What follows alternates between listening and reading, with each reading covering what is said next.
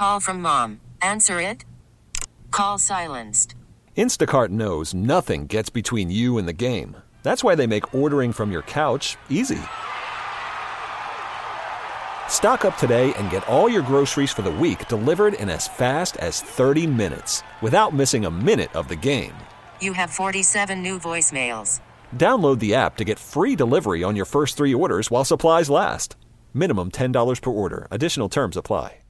Anywhere you go in New York City these days, you hear the sound of something new being built. The amount of construction noise seems unprecedented, but is it? Well, just one of many timeless sounds of New York.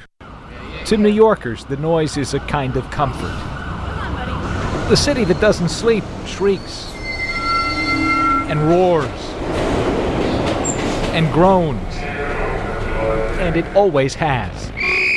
One glance at an old video and you know it's dated, but hearing this, you might be able to imagine you're outside Penn Station in 1929 gentlemen, or in Coney Island. wait to give you this demonstration here. I think it does more than just kind of provide a soundtrack, you know, to a silent version of the past. Princeton professor Emily Thompson takes us back through sound to the Roaring Twenties. That's what her website's called. I think it gives you a much more tangible sense of how people lived amidst and amongst each other.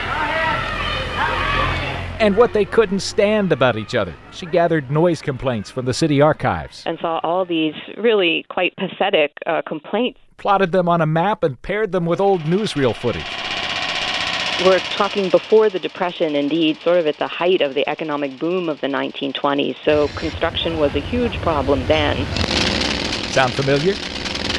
One of the city's noisiest places back then was Cortlandt Street, Radio Row, as they called it. These stores would advertise their wares by mounting a loudspeaker over the front door. Eventually demolished to make way for the World Trade Center.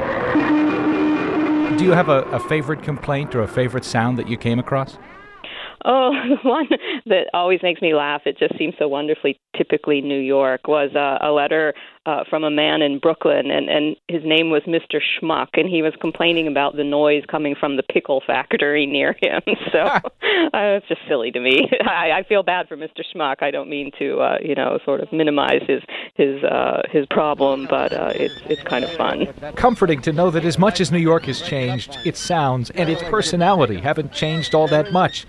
But here's the difference today, says Professor Thompson. Today, we spend so much time controlling our own soundscape, often by putting in earbuds and just trying to tune out everything around us and only listening to what we want to hear. You certainly get a sense um, that New York in the 1920s, that wasn't an option.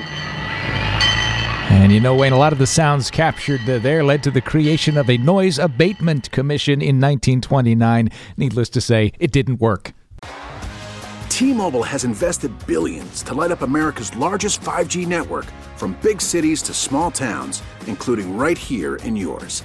And great coverage is just the beginning. Right now, families and small businesses can save up to 20% versus AT&T and Verizon when they switch. Visit your local T-Mobile store today.